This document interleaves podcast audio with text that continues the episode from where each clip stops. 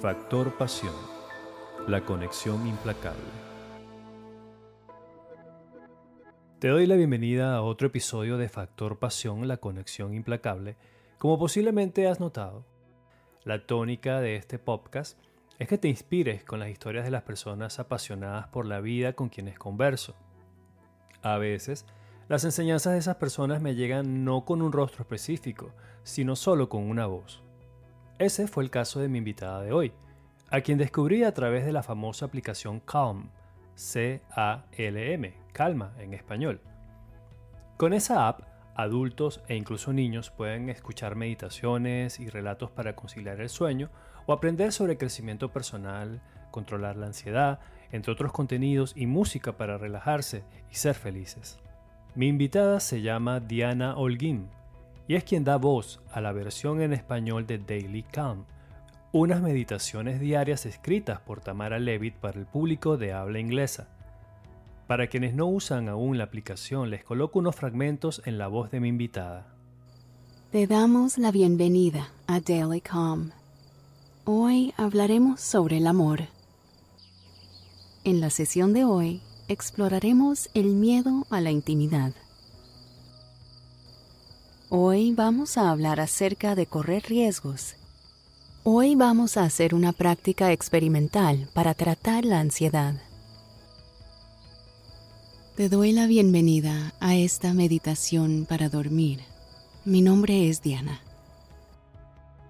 Y ahora que tienes una idea mejor del nivel profesional del trabajo de locución de Diana, te invito a disfrutar de la maravillosa conversación que sostuvimos para descubrir al ser humano tras esa voz con la que miles de personas meditan o se relajan diariamente.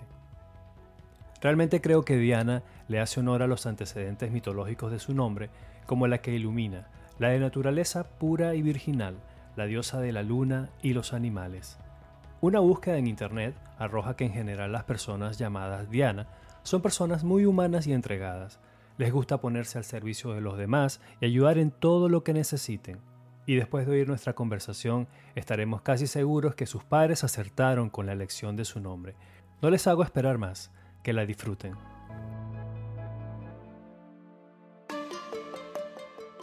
Diana Holguín, actriz y artista del voiceover a quien podemos oír en comerciales y otros sin fin de contenidos como los audiolibros y una lista bastante larga. Bienvenida a Factor Pasión, la conexión implacable. Muchas gracias. Mira, todas, Toda mi gratitud porque para alguien que vive de su voz, hacer esta entrevista un sábado, en lugar de estar descansando tus cuerdas vocales tras una semana, me imagino, de sesiones y sesiones de, hablar. Yo sin duda siento que esto es como un regalo y por eso tengo que contarle a la gente que escucha Factor Pasión la razón por la que te invité. Eh, las entrevistas anteriores que hice se las hice a personas que yo las veo como mentores por, por su sabiduría a nivel personal y las lecciones que yo he aprendido de ellos en este camino que yo llamo de autoconocimiento. Y tu voz también me ha ayudado a eso. Igualmente ha sido parte de ese camino porque, aunque tú no lo sepas, ha sido como una guía desde que hace más de un año empecé a usar la aplicación Calm en español. Y cada día al despertar y también antes de acostarme para dormir, hago las meditaciones y otros relatos también que escucho que son buenos donde tú pones tu voz. Entonces, al oírte, yo siento que de inmediato conecté con, con esa tesitura suave que te envuelve, que te relaja, que te da, más, que te da paz. Y bueno, esta introducción está un poquito larga, pero estás aquí porque quizás otras personas que usan Count quieran conocer a la Diana más allá del micrófono y gracias por esta oportunidad. Sé que naciste en Florida, que eres de padres inmigrantes colombianos y que creciste entre Bogotá y Miami. Cuéntame cómo era tu infancia, qué te apasionaba. Muchas cosas, pero los animales, siempre me encantaban los animales, la naturaleza, la actuación. Me encantaba desde los siete años, creo que fue cuando empecé en Miami a tomar clases de, teatro y siempre me gustaba esa parte como creativa. Y sí, creo que era como que lo que más me apasionaba. Me encantaba subirme a todos los árboles en la casa de mi abuela en las afueras de Bogotá o sea, eras una niña apasionada de los animales, pero eras una rebelde con causa también. Tenías tus causas por las que de repente eras un poquito peleoncita. O... De más, de muy pequeña no tanto. Ya en los, en, en high school, en, en, esos años como más de adolescente, sí se me salió un poquito la rebeldía. Eh, por mucho tiempo, bueno, mis primeras palabras fueron en español en la casa siempre hablábamos en español, y, pero como nací en Miami, cuando entré al colegio y empecé a aprender inglés, entonces pues inglés se volvió mi, mi primera lengua y en mis momentos de rebeldía les, les dije a mis papás que no quería hablar más en español y ellos no. Entonces, si, si no nos hablas en español, entonces no te vamos a hablar. Y yo, ah, bueno, perfecto. entonces lo hablamos. Eh, y sí, por muchos años, como que, mm, sí, no me interesaba hablar en español. Yo creo que era en parte tratando de ser más, más americana viviendo aquí y no fue sino hasta hace poco realmente que empecé a, pues sí, a entender la importancia y, y, pues darle las gracias también a mis papás por haber insistido en que, que aprendiera español y pues que ahora soy, puedo hablar en, ambos idiomas. Eh, cuando viví en Colombia hice una especialización em, que fue todo en español, obviamente, y fue pues un gran reto para mí poder hacer eso y, escribir ensayos y hacer todo lo que no hice en la escuela. Em, y no sé si, si te, puedes, te puedes dar cuenta, pero se me enreda la lengua un poquito más en español que en inglés. No me doy em, cuenta. No, tal vez soy yo que me siento más. Pero cuando estabas chiquita, digamos como que hablar español te sentía como que no pertenecías al grupo de amigas que no hablaban español, digamos, ¿había algo de eso? Sí, sí yo creo que sí, un poco, aunque tenía muchas amigas en, en Miami, pues que también era como de la misma situación, los papás eran inmigrantes de, de diferentes partes de, de Sudamérica y Centroamérica. Eh, pero sí, no sé, o, tal vez era una forma fácil como de rebeldarme a, a lo que, lo que tú es importante para mi familia. Sí, no, y, al final cuando uno no le nace algo, y más cuando uno está joven, y más cuando algo que es como impuesto por los padres, uno como que tiene esa pregunta, bueno, pero ¿y por qué si mis amigos no lo hacen? Entonces tiendes a compararte con los, el amiguito, para ti es un reto, que ya siendo chiquita, pero ya más de adolescente, en eso que tú me dices de rebeldía, ¿Hay algo así que tú recuerdes que, digamos, como fue un punto de inflexión, que te, que como dices en uno de los pops, el viento estaba soplando hacia otro lado y tú volteaste las velas hacia ese sentido? Lo único que se me viene es la, mm, pues viviendo en Colombia en como en los 90, era un momento bastante difícil y en ese mismo momento estaba yo como en lo más tenaz de mi rebeldía y mm, estaba a punto de que me echaran del colegio donde estaba y mis papás hicieron la decisión de enviarme a un internado en Virginia. Y oh. eso fue una experiencia increíble. Tuve, sí, una experiencia increíble porque fue un cambio total de ser un, una estudiante bastante regular a, a un cambio total. Estaba totalmente enfocada en mis estudios. Eh, todavía hacía cositas que no debía. Pero en términos de, estudiar y hacer pues, tareas y todo lo que no hacía antes, con tantas distracciones y todo en Colombia, em, sí fue un cambio total. Y ahí fue que también empecé a hacer más teatro, más actuación, a explorar todo eso. Eh, fue, fui la fundadora de un grupo de mm, como el medio, medio ambiente para dar fondos para donar a, diferentes organizaciones. Em, sí, ese fue un, un, momento que cambió mucho en mi vida, creo. Y entonces en ese momento que podía poder ser negativo porque te estaban como que expatriando, vete porque aquí no estás funcionando. sí conozco un caso cercano porque a mi hermana le pasó algo parecido. Y más bien tú lo aprovechaste como para decir, bueno, déjame empezar a hacer lo que me gusta aquí y aquí soy libre de hacer quien yo soy, un, un poco más a nivel de intuición, ¿no? Ajá, sí, total. Y fue un momento, pues obviamente difícil no estar con mi familia y mis, mis papás, pero yo creo que estar aparte y, tener esa libertad, aunque en el colegio eran muy, eran muy estrictos con todo, Em, nuestra relación mejoró muchísimo. Y ahora con mis papás, pues somos... Sí. Yo escucho que tú, tú hablas mucho en tus, en tus posts del universo, ¿no? Que siempre como que escuchas el universo. eso también, obviamente, después en perspectiva lo ves y sabes que fue algo que te mandó el universo, ¿no? Sí. ¿Cuánto tiempo duró ese internado? Estuve cuatro años. ¿Cuatro? sí, me tocó repetir un año y estuve ahí cuatro años. ¿Y ya si vuelves a Colombia después de eso? ¿O, tus padres se vienen para acá? Ah, ellos están en Colombia otra vez. Yo vuelvo cuando puedo cada año. A veces se pasan más años en, los que no voy. Obviamente con, eh, con la pandemia no pude ir, pero en octubre, este octubre pasado, fui con mi con mi novio, que ahora es mi esposo. Ah, sí, lo llevé por primera vez. Y, volviendo al tema de, de, tu infancia, o sea, porque tú naciste aquí, o sea, que eh, hubo un tiempo que ellos estuvieron viviendo aquí, ¿no? Sí, mis papás em, estudiaron aquí y vivieron en Estados Unidos en total unos 30 años. Oh, wow.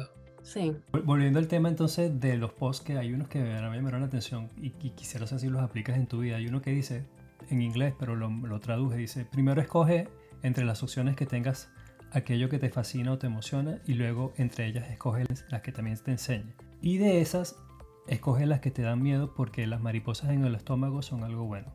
Atentamente el universo. ¿Te ha pasado alguna experiencia que te hayas creído que se puede aplicar eso?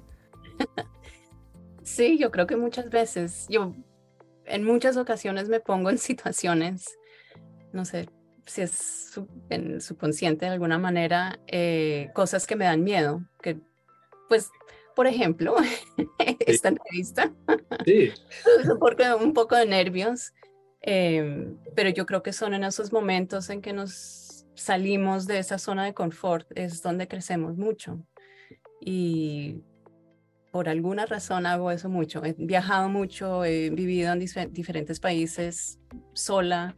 Em, mañana voy a ir a una clase de, percusión brasilera donde no conozco a nadie, eh, no sé, cosas así que algo que me interesa y, pues, no sé, voy sola. El año pasado fui a Madrid sola también, hice todo, todo el turismo sola, no sé, son cosas que, que, son como un reto. También como, como ir a la universidad en Bogotá con mi español, que siento que es no es 100% perfecto, pero sí, me gusta encontrar esos, esos momentos que son, que hay un, poquito de pasión, un poco, un poco de miedo, eh, esas mariposas en el estómago, pero es, es como un, me da como energía. Pero siempre, siempre pasa ese proceso, ¿no? De que siempre está como ese, ese diablito diciéndole, no, pero si vas sola te puede pasar esto, eh, no, pero mira, con quién vas a compartir el atardecer, pero no importa. porque tengo que estar validando mi experiencia porque tengo otra persona al lado, independientemente de que tengas pareja o no, porque obviamente me veo que tu pareja también querrá momentos solos, ¿no?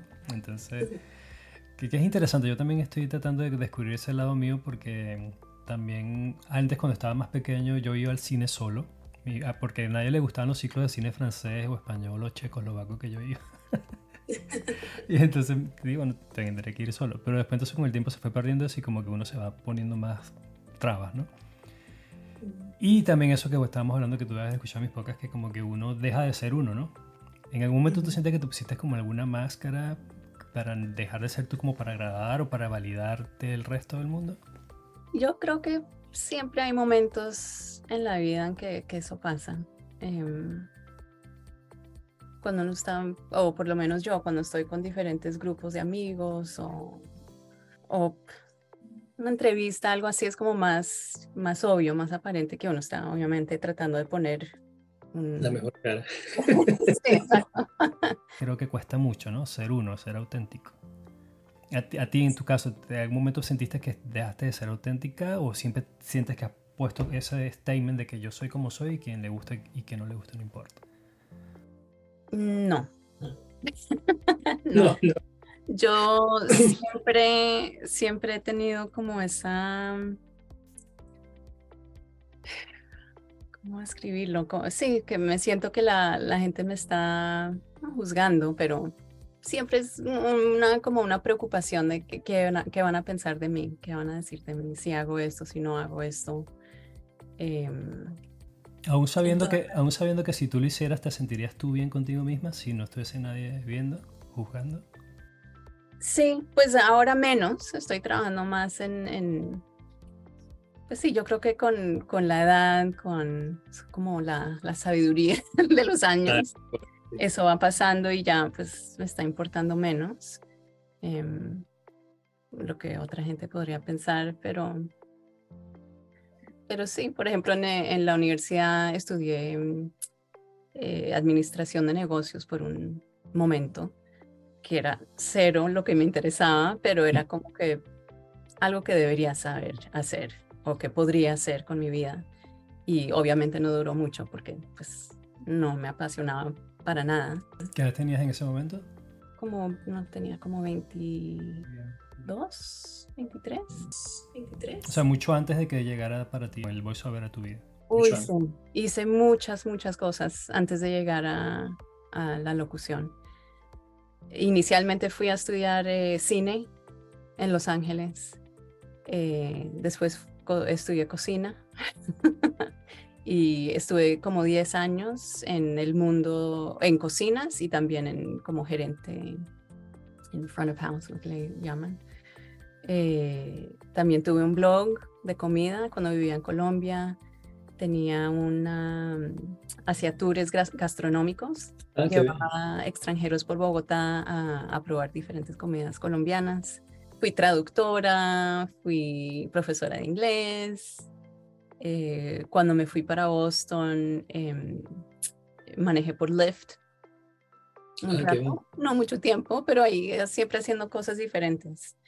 Eh, trabajé en, en, diferentes tiendas de como Williams Sonoma y Sur La Table, todo de cocina. sí, siempre me ha gustado la cocina y pues estudié eso también. Después que me cuentas todo eso, siento como que ha sido todo un proceso como de conocerte a ti misma y como dicen Colombia, eres alguien que se le mide a todo. O sea, como que a pesar de que tienes tu miedo, a veces ese miedo no te neutraliza, no te frena y dice, bueno, lo voy a intentar. Y después de haber leído eh, o has hecho voiceover, locución de tantos 300, 400 capítulos de Calm, me imagino que sientes que te conoces un poquito más a ti misma.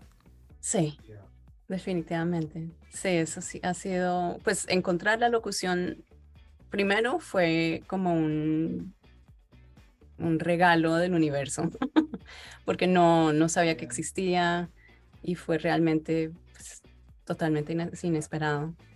Y algunos de mis primeros trabajos antes de COM era mm, grabando las traducciones de unas meditaciones de Tara Brock. Em, y también era parte de una, una, comunidad de yoga y una sangha en Bogotá que estudiamos mucho las meditaciones de Tara Brock. Y sí, entonces todo fue como, hago muchas otras locuciones, pero el trabajo que más tiene más importancia para mí es calm, em, digamos, si hago algo para la Cruz Roja o para diferentes organizaciones de ese tipo, eso es lo que me apasiona más más que hacer un comercial por un cereal. sí, algo así. Acabas de perder varios clientes. Me encanta el cereal, pero... no sé si sabes que, bueno, yo, yo al principio todos los primeros podcasts eran sobre las expectativas. Y siempre ese tema me ha apasionado un poco porque, volviendo al tema de, de, lo que tú esperas del mundo y lo que el mundo espera de ti, ¿ok? Y lo que tú esperas de ti misma. Son como tres mundos allí en el que está chocando, como dicen Collide.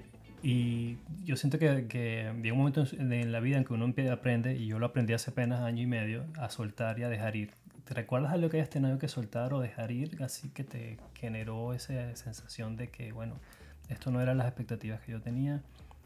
Sigo adelante. Next.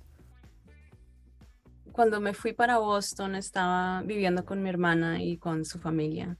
Y eso me produjo mucho estrés porque estuve con ellos como dos años y siempre me sentía como que no, no estaba haciendo lo suficiente y no, no tenía con qué irme y encontrar mi propio apartamento ni nada. Entonces era, seguía en ese momento donde estaba buscando qué, qué quiero hacer, qué voy a hacer. Ah, ya había estudiado varias cosas y no, como que nada me había...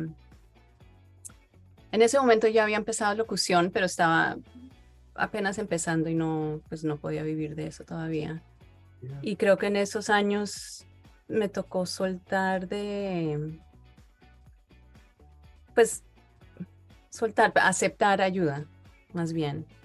Eh, porque a veces se me salían las lágrimas y mi hermana pues no entendía por qué estaba tan triste. Entonces estaba trabajando y haciendo locución por las noches y em, me dijo un día, él y el esposo también, em, si tú estuvieras aquí en el sofá viendo televisión todo el día sin hacer nada, sin hacer ningún esfuerzo, ok. Pero eres una persona echada para adelante, siempre estás trabajando, tomando cursos y haciendo esto y lo otro. Y sí fue un momento que me di cuenta que, ok, sí estoy haciendo todas esas cosas, sí estoy eh, intentando muchas cosas, tratando de encontrarme y, y pues sí, tenía que, aceptar la ayuda que me estaban dando ellos, ese, ese apoyo eh, para encontrar lo mío y lo encontré. Qué bien. Y, fue, sí, fue un momento como de, no sé cuál es la palabra, como humildad también, tal vez, como de yo no sé si, si cabe aquí la frase, pero hay una que tú tienes allí en Instagram que dice que hay una voz que no usa las palabras, escúchala, de Rumi. La realidad te estaba mm. hablando diferente a lo que tú querías, pero tú sabías que era por ahí. Porque lo hubieras podido decir, bueno, no lo intento más. Hubieras podido dar la media vuelta y decir no. Sí, pero sí, después de, de dos años de tener ese apoyo, eh, sí, pude eventualmente, no, eh, hacer menos del otro trabajo y enfocarme más en la locución y, y en el primer año que, que, estaba haciendo locución en tiempo completo, me salió el trabajo de COM, que fue uno de mis, mis, primeros trabajos de un volumen mucho más grande y fue pues, increíble. Y cambió todo y definitivamente me, me apasionó aún más. Ahorita vamos a entrar más en ese tema porque todavía me quedan unas preguntitas más de, todas las cosas que resuenan contigo. Em, hay preguntas que parecen como que psicológicas y obviamente que quizás te, ahorita ponerte a pensar ciertas cosas que, que hayan marcado tu vida. Hay esta típica pregunta que hace que cuáles son tus debilidades y tus fortalezas. Em, yo a veces cuando me la hacen a mí, a mí me cuesta, nos cuesta mucho, ¿no? Decir, bueno, ¿qué es lo que tú eres bueno y qué es lo que tú crees que no eres tan bueno? Pero en un ejercicio de honestidad, dime solamente una de cada una. Una fortaleza, yo creo que la empatía. Podría ser ambas, podría ser la fortaleza y la debilidad. Sí, porque puede ser que conectes, pero esa conexión trae también la energía del otro, ¿no? Con el que está conectando. Pero yo creo que es más una fortaleza, porque sí, siempre he tenido, he sido una persona con mucha empatía y, y durante los años amigos y, colegas y todos muchas veces vienen a mí para solo para hablar o para buscar un poco de, feedback. Sí, eso se siente, ¿no? Es una cuestión como de energía, o como hablan, de frecuencia, de, simplemente como que estoy aquí para escucharte, no para darte un consejo, simplemente sé que tú me puedes escuchar.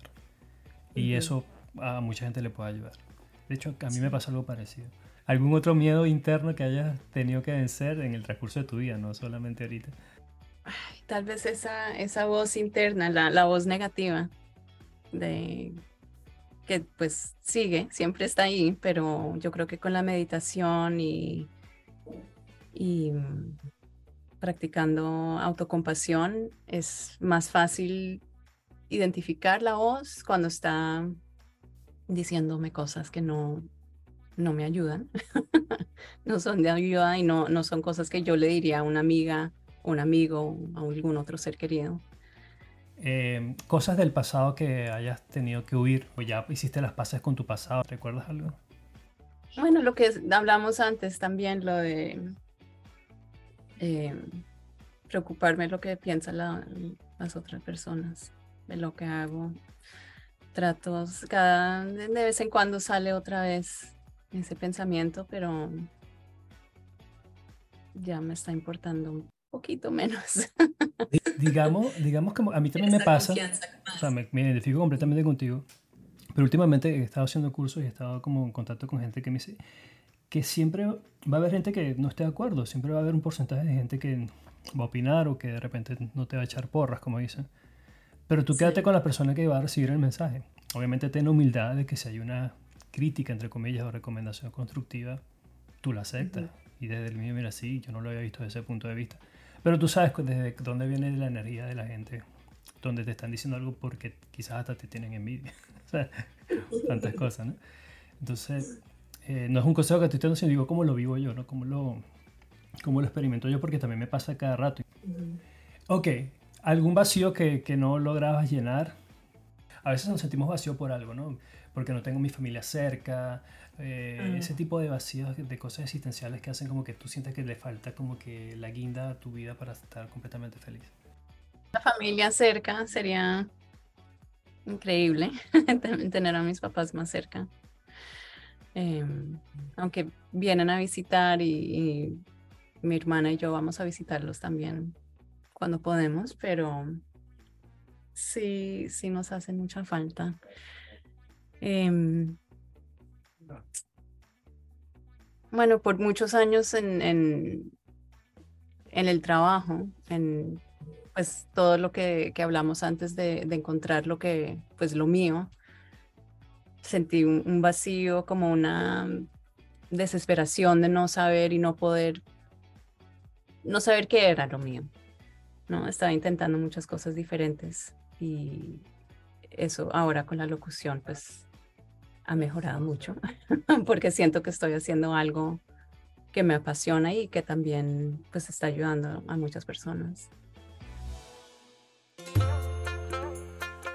Buenísimo porque eso que acaba de decir me sirve como de, pivote para entrar de lleno ya en el tema de, lo que es la locución.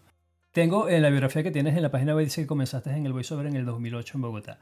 La historia detrás de eso no fue que yo empecé a agarrar un micrófono y me puse y me contrataron. ¿Cómo fue el proceso?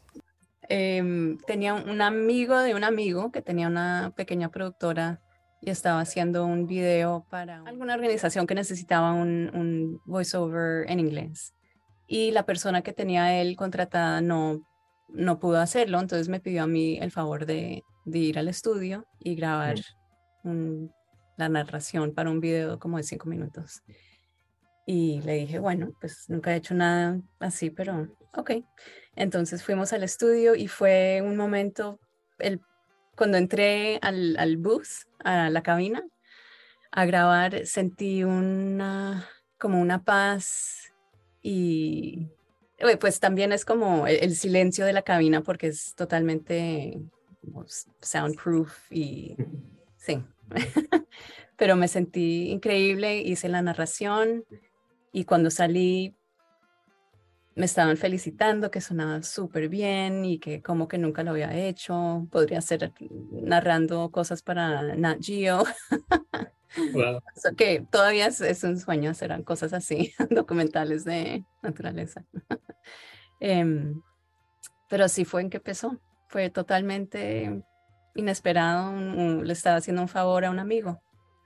¿Y ese entonces ese voiceover llegó a manos de alguien o tú simplemente tú empezaste a investigar cómo se hacía para ser una artista de la narración de la locución? De ahí empecé a hacer narraciones em, y locuciones en Bogotá pues gente corriendo la voz, que hay, esta persona que hace voiceover en, en español y en inglés y sí, cositas pequeñas. Estaba en ese momento estaba haciendo eh, traducciones más que nada. Em, entonces de vez en cuando hacía las locuciones y cuando me fui a vivir a Boston en el 2014 2015. O sea que hice narración muchos años como de hobby casi. Pero ya en Boston tomé una clase y empecé a entender que eso podría ser una carrera, que había gente que lo hacía tiempo completo. Entonces empecé a hacer coaching em, grabé unos demos y sí, poquito a poco empecé a, entrar más en, en, la industria y entender un poco más, y conocer gente. Y hice mi, mi página web. Por ahí fue que me encontraron para COM, estaban buscando una locutora bilingüe. Me pidieron una audición y sí. ¿Y a, todas estas, tenías un estudio en tu casa ya o eso fue después? Em, tenía un micrófono, no sé si lo podría llamar un estudio, en cobijas y almohadas. Era muy... me suena interesantísimo, ¿no? Porque todo, como que todo se conecta, porque que estabas, tú ya fuiste a Boston por una circunstancia, ¿no? Fuiste como buscando ser artista de voiceover en Boston, ¿o sí? No, fue, es, todo fue en un momento muy como de, de, confusión, no sabía qué estaba haciendo. Me fui de Colombia, fui a Brasil nueve meses, después fui a Kentucky, aquí en los Estados Unidos, tenía una amiga ahí, estuve siete meses ahí. No tengo ninguna otra conexión con Kentucky, es, es una parte del país que no es muy linda y tengo amigos, amigas ahí, pero no es para mí. y en ese momento mi hermana había llegado a Boston con, por el trabajo de su esposo y me dijo, pues, véngase para Boston un ratico para ver qué, qué hay aquí. ¿Y había, y había entonces sí mercado para Boston, para el voiceover? ¿O simplemente era como que podías hacerlo desde cualquier parte de Estados Unidos porque te lo hacías por, digamos, remoto? Sí, podría hacerlo de cualquier parte pero lo que fue bueno en Boston, yo creo que existe en muchas partes, pero por lo menos para mí fue la primera vez que tuve experiencia con, con estos, es pues, como un centro de educación para adultos y hay toda clase de cursos en cosas diferentes.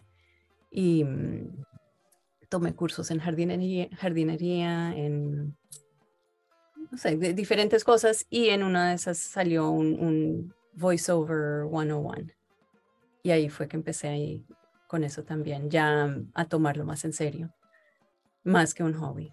O sea, simplemente dice, ay, tiene la voz bonita, ah, debería ser locutora, y ya dice, bueno, ¿y por qué no, no? O sea, simplemente como eso de la validación, ¿no? Porque también tú te escuchas y a mí me pasa, ay, a mí no me gusta mi voz, ¿a ti no te pasa eso?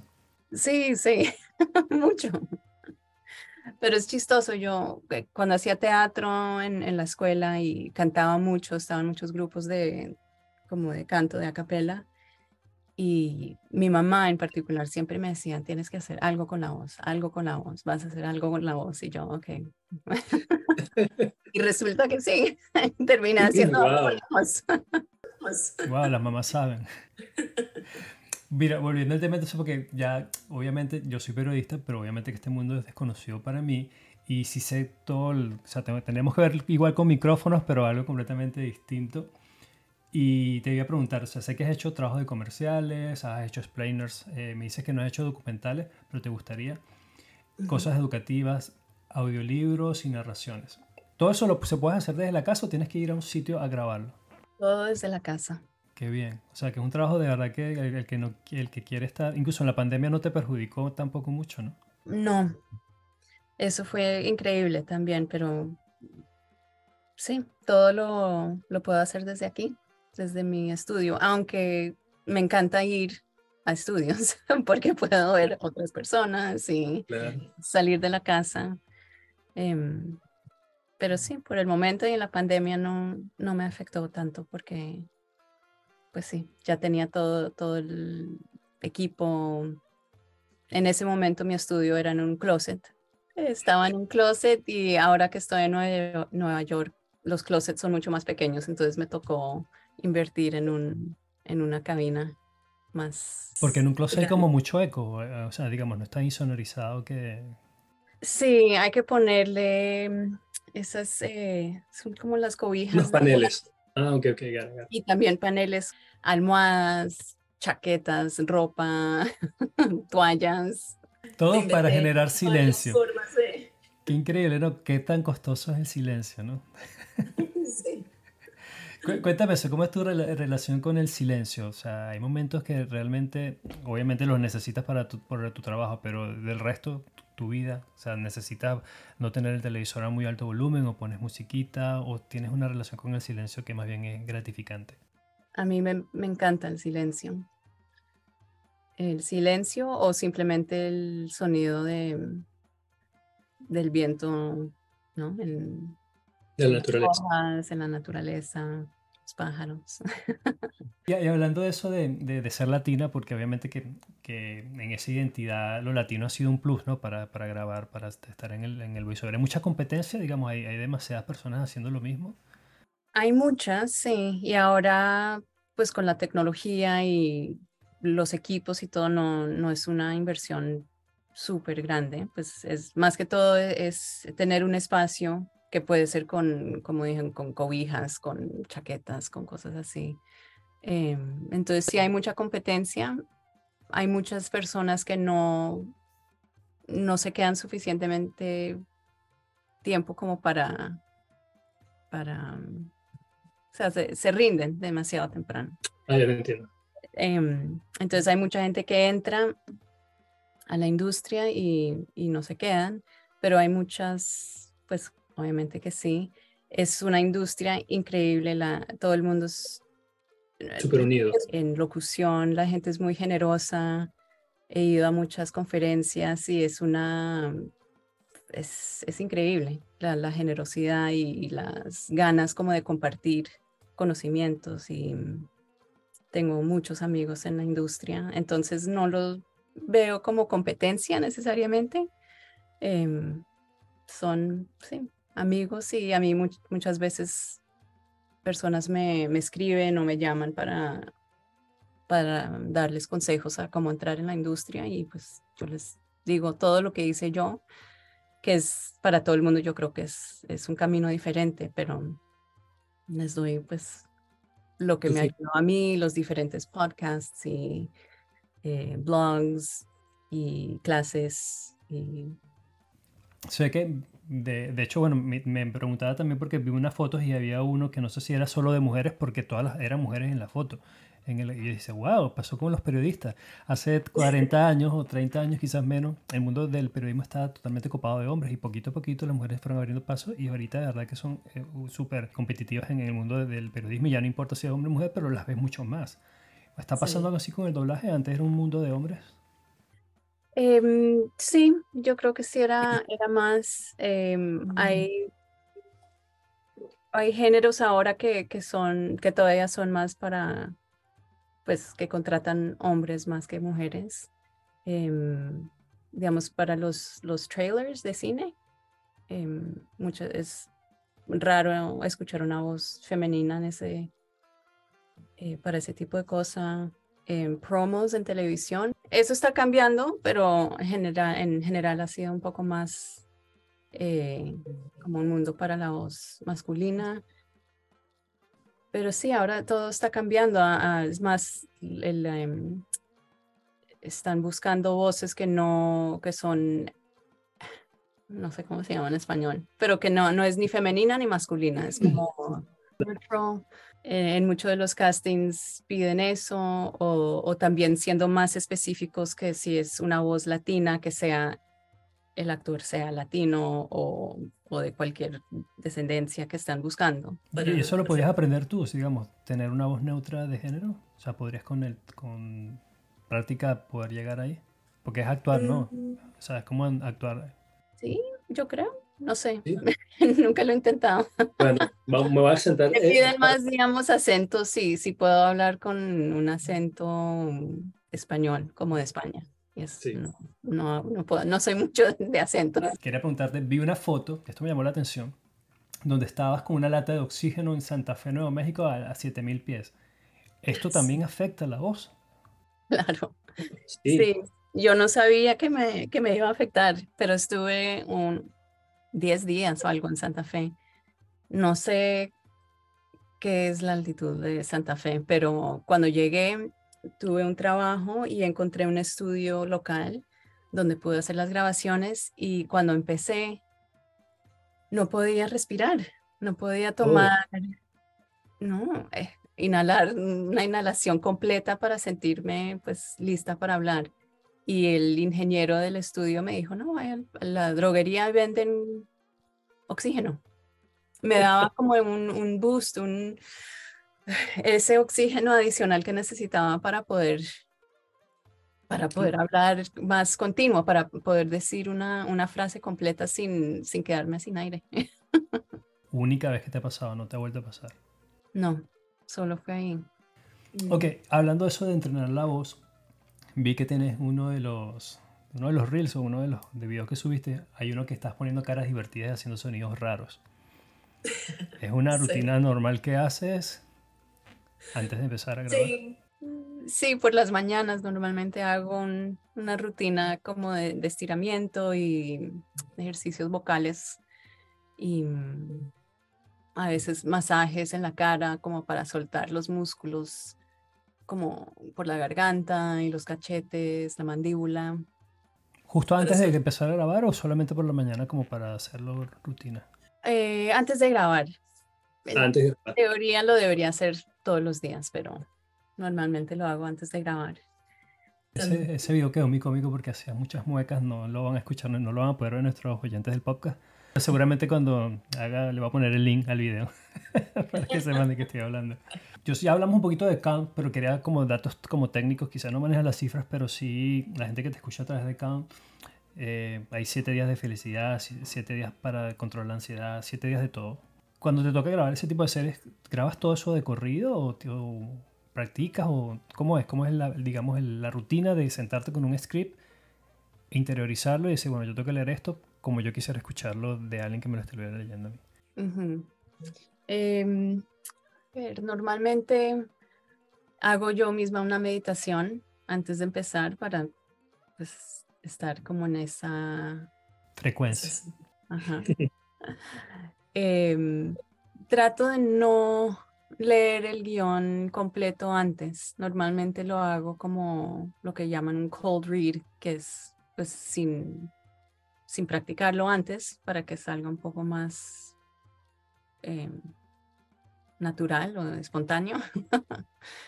Em, pero obviamente pues hago varias tomas normalmente. Em, y sí, trato de, estar mientras lo estoy diciendo, pensando cómo lo quisiera oír yo, escuchar yo en un momento donde estoy meditando. Y yo hago las meditaciones, no las hago en español porque me siento muy extraña escuchándome a yo misma haciendo las meditaciones, pero escucho las, las meditaciones en inglés. Em, Tamara Levitt, que es la voz en inglés. Y, y también hay, en inglés hay un poco más hay más opciones de, meditaciones que creo que las van a estar agregando. Pero una duda, porque por lo menos una meditación dura 10 minutos, 12 minutos, supongamos la que yo escucho, la de Daily Calm, supongamos. ¿Tú estás durante ese tiempo también en silencio haciéndolo o tú simplemente grabas lo que toca en tu voz y ellos después em, arman todo en edición? Sí, yo no hago las pausas yo misma. A veces sí es una pausa corta, pues yo la hago también, pero a veces en las más largas yo no hago la pausa, pero después yo les envío a CAM el audio sin editar, sin nada, y ellos, ellos hacen todo.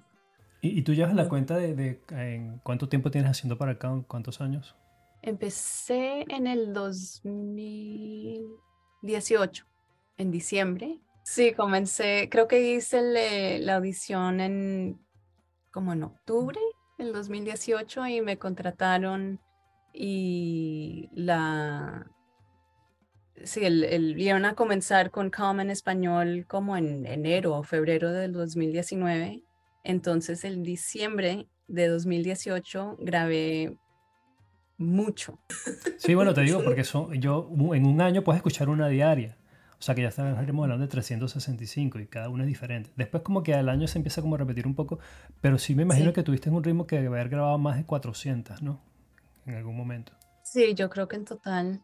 Pues ese primer mes fue, sí, fue increíble, trabajé muchísimo. Estuve en Vermont con mi, en ese momento era mi novio y yo estaba trabajando todo el día y por las noches estábamos ahí disfrutando de Vermont, pero era, fue un, un, diciembre de mucho trabajo. hasta el, el 25, eh, Año Nuevo, todo fue, fue mucho, mucho trabajo. Ok, entonces hablando de nuevo de la meditación, no te voy a pedir que me hagas una meditación aquí corta. Muchos querrán, pero ¿por qué no le dijiste que hiciera una meditación? No, no, no, no. Vayan acá y la escuchan con calma. Pero todo el mundo puede meditar, porque veo que también unas, yo no las he escuchado, porque no, de verdad que me, me enteré por ahorita que tienes unas que grabaste para niños entre 4 y 5 años, 6 y 11. Entonces dije, wow. Todo el mundo puede meditar entonces. Todo el mundo puede meditar, yo creo. Yo creo que es un, para algunas personas creo que es como un, como un bloqueo interno, que piensan que debe ser una cosa y que ellos no lo pueden hacer, o que es muy aburrido, o que, eh, que, debe, que es muy difícil. Gente que piensa que es, eh, que es borrar todos los pensamientos de la mente y no pensar en nada y dice, no, es imposible, yo no puedo hacer eso. Pues sí, nadie puede hacer eso. Uno siempre tiene los pensamientos que, que empiezan a, a, pasar por la mente, pero la práctica es, es, es estar presente a todos esos pensamientos, darse cuenta que está distraído, no juzgarse a uno mismo, sino volver otra vez a la respiración o lo que sea que, que estés usando como ancla en ese momento para volver al presente y la práctica es volver y volver y volver y sonó como el sonó como el mari, como la canción del mariachi y volver, y volver. sí. Tú pero tú ya meditabas y hacías toda esta parte espiritual antes de Cao ¿no? sí. Ah ok o sea que fue como que ley de atracción entre comillas no como que que una persona que ya lo practica puede ser la persona que es la voz de algo que está en esa sintonía. Sí. Desde cuándo estás meditando dime eh, yo creo que la primera vez que medité fue como en el 2002, que tomé una clase de meditación y luego empecé a meditar más y, como a investigar un poco más en diferentes tipos de meditación, en vipassana, en zen. Eh, sí, todo tipo de, de, cosas, hago yoga también y diferentes cosas como espirituales para, para calmar la mente y estar más, más presente. Y estas semanas más empecé un curso con Tara Brock y Jack Cornfield, Así eh, que se llama The Power of Awareness, que es el poder de la conciencia, uh -huh. voy a traducir, que es un curso sí. de, de, siete semanas.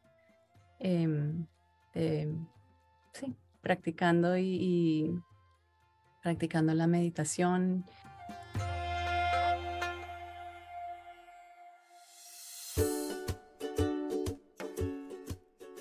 Tu página web dice que tienes un, per, un, perfil de voces bastante amplio, ¿no? En el que se podría decir que entran en determinados colectivos como el, la voz que puedes hacer para que sea calmada, la conversacional, la cariñosa, la millennial, la sexy y la smooth y la soothing. No sé si quieres escoger tres para decir factor pasión, la conexión implacable, incluyendo la sexy que me gustaría porque como es pasión. Tú escoges, pero la sexy y, y la millennial me gustaría para que suene factor pasión. ¿Solo factor pasión? No, pero factor pasión, la conexión implacable. Okay. Calienta un poquito, calienta un poquito. ¿Cuáles querías escuchar? La sexy, la que tú te sientas cómoda, la que te sea más fácil, porque sé que te estoy sorprendiendo con esto, no, no lo habíamos preparado desde antes y quizá no vaya a salir perfecto, así que no te juzgues. Pero por lo menos que la sexy y la millennial, porque me llama mucho la atención, yo no soy millennial, tú tampoco, ¿verdad? Tampoco eres millennial. no, no soy, pero... Entonces esto está bien interesante porque una no millennial haciendo la de millennial es más interesante aún. Eh, a ver, ok. Factor pasión. La conexión implacable. Wow. Factor pasión. La conexión implacable. wow, se escucha perfecto. Sí, bueno, no, yo no sé si cuando tú te reúnes con amigos hacen eso, ¿no? De, ay, dime tal cosa con la voz de locutora. No sé si es como... A veces. Sí, si fueras amiga mía no lo haría muy seguido porque sé que puede ser un poquito complicado, pero para el podcast. Bueno, pero la sexy sí, la sexy sonó muy sexy, de verdad que sí. Vamos a hablar un poquito de, de esas cosas que, que yo vi en, tus posts que, que, te definen más como quién eres tú, pero digamos las cosas que te... tus aficiones, ¿no? De, que estar en contacto con la naturaleza, ver los atardeceres. O sea, veo que en tus redes sociales siempre como que compartes esos momentos pequeños pero simples. Eh, incluso hay un post bellísimo de cómo cae la gota de maple syrup, de, de sirope de, de, arce en la gotica. Eso creo que fue en Vermont también, ¿no? Entonces yo siento que tú te dedicas mucho como que eh, a recolectar todo eso que podría ser, ay, pero ¿por qué vas a ir a yo ver cómo cae el mapo? cómo cae el jarabe de un árbol. Pero son cosas que desconoces y al final terminas como que valorando. Eh, la naturaleza tiene su propio ritmo. Cuéntame cómo tú te sientes cada vez que compartes un post de eso.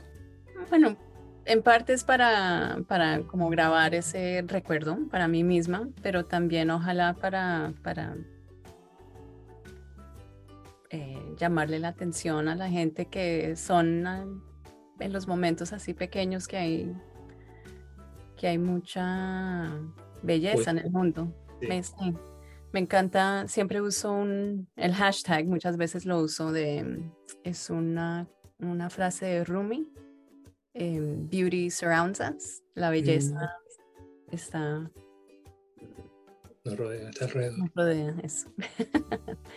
Eh, entonces sí, son en esos momentos que yo trato de, de parar y, estar presente y ver las cosas. últimamente he estado haciendo avistamiento de aves, que me ha mm. encantado porque sí, puedes estar caminando por el bosque y, estar caminando y tener eh, ¿no? un, un, punto donde quieres llegar. Pero es cuando, cuando uno ama un poco más despacio y estar más conectado con lo que está pasando alrededor y puedes ver, te das cuenta que hay muchas cosas que no, que uno no se daría cuenta, sino va un poquito más despacio, está más atento a los detalles de lo que está pasando.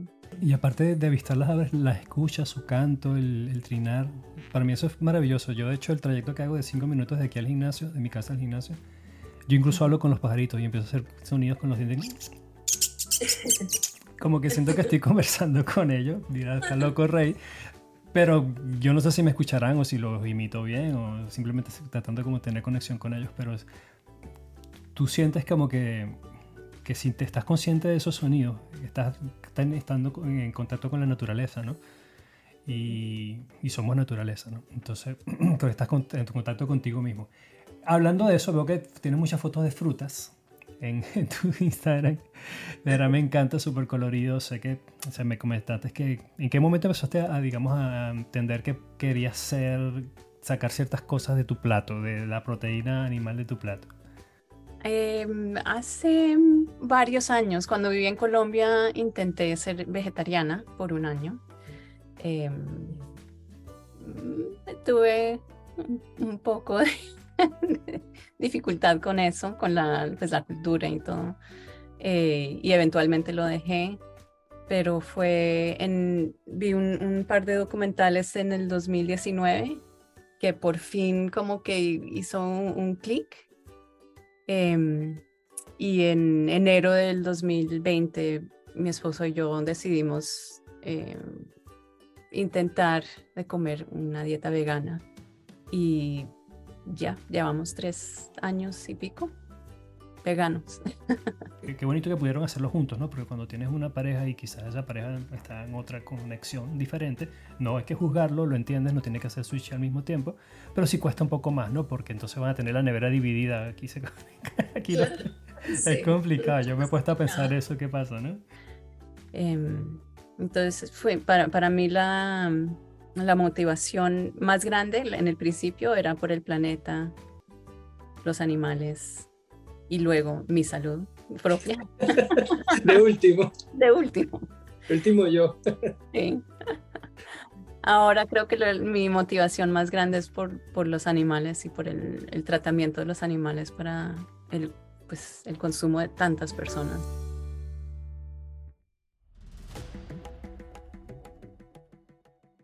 Te quería preguntar sobre qué es lo que te nutre ya no a nivel físico de comida, sino que te nutre a nivel de contenidos. Cuéntame esos libros, esos podcasts o algo que estés consumiendo que te ayuda a evolucionar. Bueno, últimamente la filosofía mm, del estoicismo me está interesando mucho. Estoy leyendo un libro que es, es una página, dos páginas todos los días eh, sobre alguna diferencia. ¿Cómo se llama? Eh, The Daily Stoic. Ok. Se llama, de Ryan Holiday. Ok. Em, hay algunas partes de esa filosofía que, que, son como en paralelo con el budismo, que también me interesa mucho. Em, entonces he estado muy interesada en eso.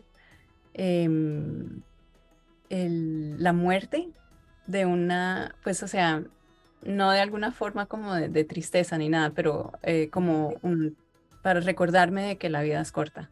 Sí, la, impermanencia que hablamos, ¿no? La impermanencia y en el estoicismo también es en, en, latín memento mori, que es como siempre recordándonos que todo el mundo se va a morir, nos vamos a morir, entonces hay que aprovechar el día, aprovechar el momento y, y vivir la vida, en su totalidad. Em, también en el 2020 leí, es un libro, pero también hay, es como, em, es como un curso, básicamente, que es, em, creo que en español se llama El Camino del Artista. Ah, sí, eh, de Julia Cameron. Sí. Sí, sí. Eh, ese me gustó mucho, creo que lo voy a hacer otra vez este año. Mm. Eh, porque me gusta mucho esa práctica de... ¿Tú escribes? Escribo y siempre he tenido mm, como mis diarios que, donde escribo desde chiquita. Siempre he tenido cuadernos y eso que donde escribo mis pensamientos. Em, ni tu esposo los lee, ni tu esposo los lee. Espero que no. Aunque no, creo que no tengo nada así muy, muy terrible. No, digo, pero si son, digamos, como que eres tú siendo auténtica, tú contigo, yo sé que no lo escribes para los demás, pero de repente, quién sabe, ahí están las recopilaciones de un artista del voiceover. Y esa transformación que hubo en ti, yo siento que, que ahorita que uno mismo se puede editar un libro en Amazon, quizás tienes una oportunidad allí de decir... bueno, lo voy a pensar. ya está escrito, no tienes que hacer nada. Sí, básicamente. Entonces, aparte de libros, no sé, alguna cosa que no sean libros, sino de repente una serie en Netflix. Eh, tú me dijiste que haces yoga y que también está eh, en la onda del budismo. ¿Hay otra práctica que de repente podríamos, la gente que te escucha por com también decir, mira, ya practica tal otra cosa que sería interesante experimentar?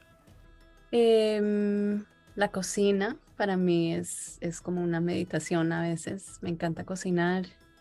Eh, también manualidades de diferentes tipos. Mi abuela me enseñó a, tejer, entonces no es que sea muy buena, pero y también cosa, hay una, mm, una técnica japonesa que se llama sashiko, que se, se usa como para remendar la ropa ah, y diferentes cosas.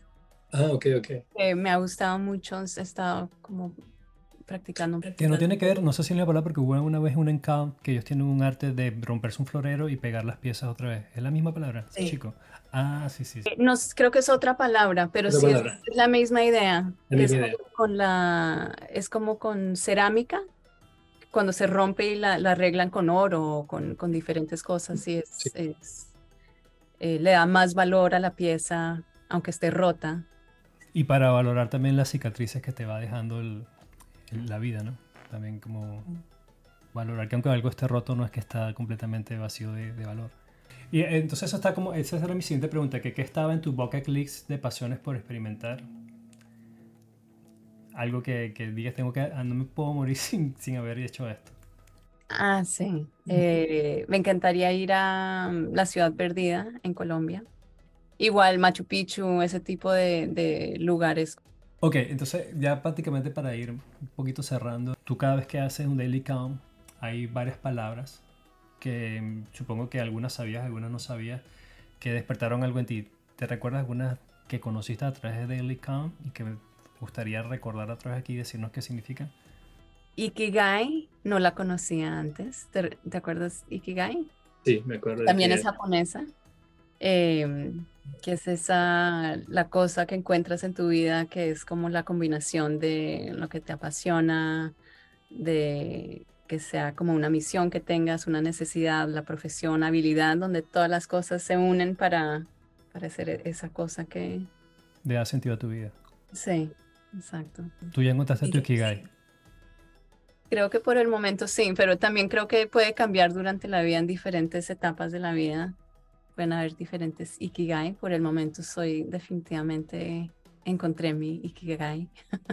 ¿Alguna otra palabra? Em, meta no era una palabra nueva para mí, pero meta y la práctica de meta siempre me ha parecido muy importante y, y una linda práctica em, para la autocompasión y compasión por otras personas, desde las personas cercas, cercanas que uno quiere mucho hasta las personas que uno no quiere mucho, pues, pero es esa práctica de, de abrir el corazón a todas las personas y todos los seres vivos. Sí, de hecho, recuerdo que en cada una de las cosas que más me marcó fue una meditación que se llamaba la bondad amorosa. Esa meditación me hizo ver a la gente completamente distinto en el trabajo, en la vida, mi familia. O sea, desde el momento que entiendes que, que somos amor. De hecho, tú tienes un post que a mí me llamó la atención y creo que lo tengo por aquí, que lo, te lo voy a leer. Estás con tu esposo, pero este post es del 2020. Dice My Valentine's Day Crew y está tu perrita Nina, tu esposo y tú.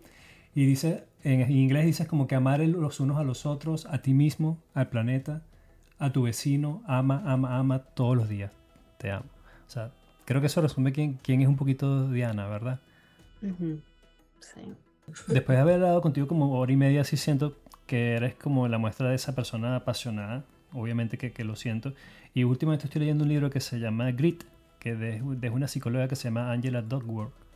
Ella hizo una investigación que ella quería verificar que si solamente el talento era importante para que una persona fuera exitosa en la vida. Entonces hizo como una especie de análisis en el que fue incluso al ejército, fue a una academia en Nueva York, que donde la gente eran talentosos, pero resulta que llegaba un tiempo y se salían de la academia militar. Entonces ella llegó a la conclusión, para hacerte cuento rápido, que no solamente para triunfar en la vida hacía falta talento, sino que había el ingrediente que ella llama grit, que es pasión y perseverancia, todo junto. O sea que puedes tener, ser la persona más talentosa del mundo, pero si no tienes eso, que ahora yo Mm. estoy viendo en ti, pues renuncias. Y por eso te invité y, y has hecho honor a Factor Pasión, porque cuando me contaste que quizás hubieras podido decir, no, es que nadie me está contratando, no lo voy a hacer. Yo sé que aunque pase tiempo y obviamente la- uno tiene que comer, pero cuando sientes algo con pasión, incluso has hecho a voiceover gratis, ¿verdad? Sí, sí, he Hace hecho labor labor- social. Ajá, labores sociales para, digamos, eh, temas de votación aquí en Estados Unidos, em, para informar a las personas en diferentes estados importantes qué formas de, de identificación necesitan para poder votar legalmente, cosas así como para... Y, y, esa que, que en la página que hablas que hiciste es como unos voiceovers para niños, me leías libros de audiolibros para niños con Ah, necesidades sí. especiales. Esa es una organización que se llama Learning Ally. Eh, eso también es, es un- como un voluntariado. Es eh, narrar libros. Narran muchos libros. Lo que, los que yo he hecho son para em, jóvenes y niños que tienen dificultades en el aprendizaje o, o para comprensión cuando están leyendo. Entonces pueden leer y escuchar al mismo tiempo y así pueden aprender más fácil. ¿Y algún audiolibro que tú hayas grabado? Hice uno para Learning Ally. em, la autora es Diane Guerrero, que es una colombiana que vino a los Estados Unidos, vivió en Boston también y es actriz y escribió un libro sobre eh, cuando la familia de ella vino a los Estados Unidos y los papás de ella se los em, devolvieron para Colombia y ella se quedó sola, pues era adolescente, pero se quedó sola en Estados Unidos y pues logró sobrepasar todas esas, esos, pues las dificultades de estar aquí sola y pues ahora tiene una carrera increíble como actriz Em, pero eso fue una autobiografía increíble que me ¿Cómo encantó narrar. No sé si si fue porque yo no tuve oportunidad de hablarlo, pero yo sé que tú, aparte de locutora, también has incursionado en hacer actriz. Entonces no quiero que esa parte suene desaparecida porque también sé que te apasiona. Entonces, si quieres comentarme hacia dónde vas, cuál es tu estatus actual de la actuación. Eh, sí, eso es algo que siempre me ha, me ha apasionado también. Eh, me produce un poquito más de ansiedad que la locución, porque es más, mucho más como público. Para Sí. la locución estoy en mi cabina solita, Eh, pero sí, hablando de, de- del tema como de salir de la zona de confort, esa es una, pero me encanta. em, hace un par de años hice un- una película corta que en abril va a estar en el Boston International Film Festival, eh, que se bien. llama A Particular Minute. Creo que está en mi Instagram hace poco. Sí, sí está. Entonces sí, no, no es algo que estoy buscando activamente, pero si sale una oportunidad, sí, pues siempre estoy como... Pero lo disfrutaste cuando lo hiciste, ¿no? O sea, independientemente de que... Sí, muchísimo. Si quisiera que cerraras con, de repente decirle a alguien a ti que, que está ahorita buscando perseguir su pasión o que está, digamos, como que no sabe porque piensa que eso no le va a dar dinero o que piensa que, que va a decir la gente, ¿qué tú le dirías a una persona que está, diga, en esa encrucijada? Em, yo diría que pues hoy en día es tan fácil tomar cursos en línea, investigar eh, diferentes cosas que de pronto sientes algún tipo de pasión o de interés. Em, yo diría que es, es importante experimentar y ver qué, qué son las cosas, porque yo, digamos que saliendo de la escuela, no sabía nada. y me tomé muchos años tratando de encontrar qué era lo que me gustaba y, descubriendo qué, qué eran mis opciones. Em, entonces yo creo que eso es súper importante y, y no cuesta mucho. Hoy en día pues hay, hay muchos cursos y cosas en YouTube para investigar y, y encontrar grupos en, en donde uno vive para aprender más sobre diferentes cosas y, y sí, yo soy, yo cada rato estoy haciendo cursos en diferentes cosas. Soy, me, me encanta aprender. O sea, el consejo es no, que siempre tengas tu mentalidad aprendiz, que seas autodidacta, que no te frenes porque simplemente no puedas estudiar eso en una universidad. O sea, que volvamos a los tiempos de Leonardo da Vinci, donde la gente era su propio, eh, eh, digamos, maestro. Entonces ya como para ir dando, porque no te quiero quitar tanto tiempo, de verdad que yo te agradezco muchísimo la entrevista, pero quería también que, bueno, también tengas un poquito de, de publicidad. que me digas cómo hace la gente para acceder a tu, a, a tu talento. Eh, pues mi página web, que es dianaholguin.com, ahí hay ejemplos del trabajo que he hecho. Em, también hay un, pues está mi correo electrónico, info arroba. Sí, en mi Instagram. En Instagram casi siempre, eso me encanta tanto cuando la gente me encuentra y me manda mensajes por Instagram o, o por email también, eh, dándome las gracias por, por el trabajo que hago en COM, porque realmente es el trabajo que no, no siento que es un trabajo. Es, entonces, De que sí, obviamente la gente que, que nos está escuchando se inspire contigo, con, con tu camino y, y te felicito porque el trabajo que haces en Calm es, es algo que tiene un impacto en millones de personas. O sea, aunque tú lo veas, no es una aplicación simplemente donde la gente medita. Cada vez que uno se... Yo por lo menos, tu voz hace que yo me desconecte, ¿no?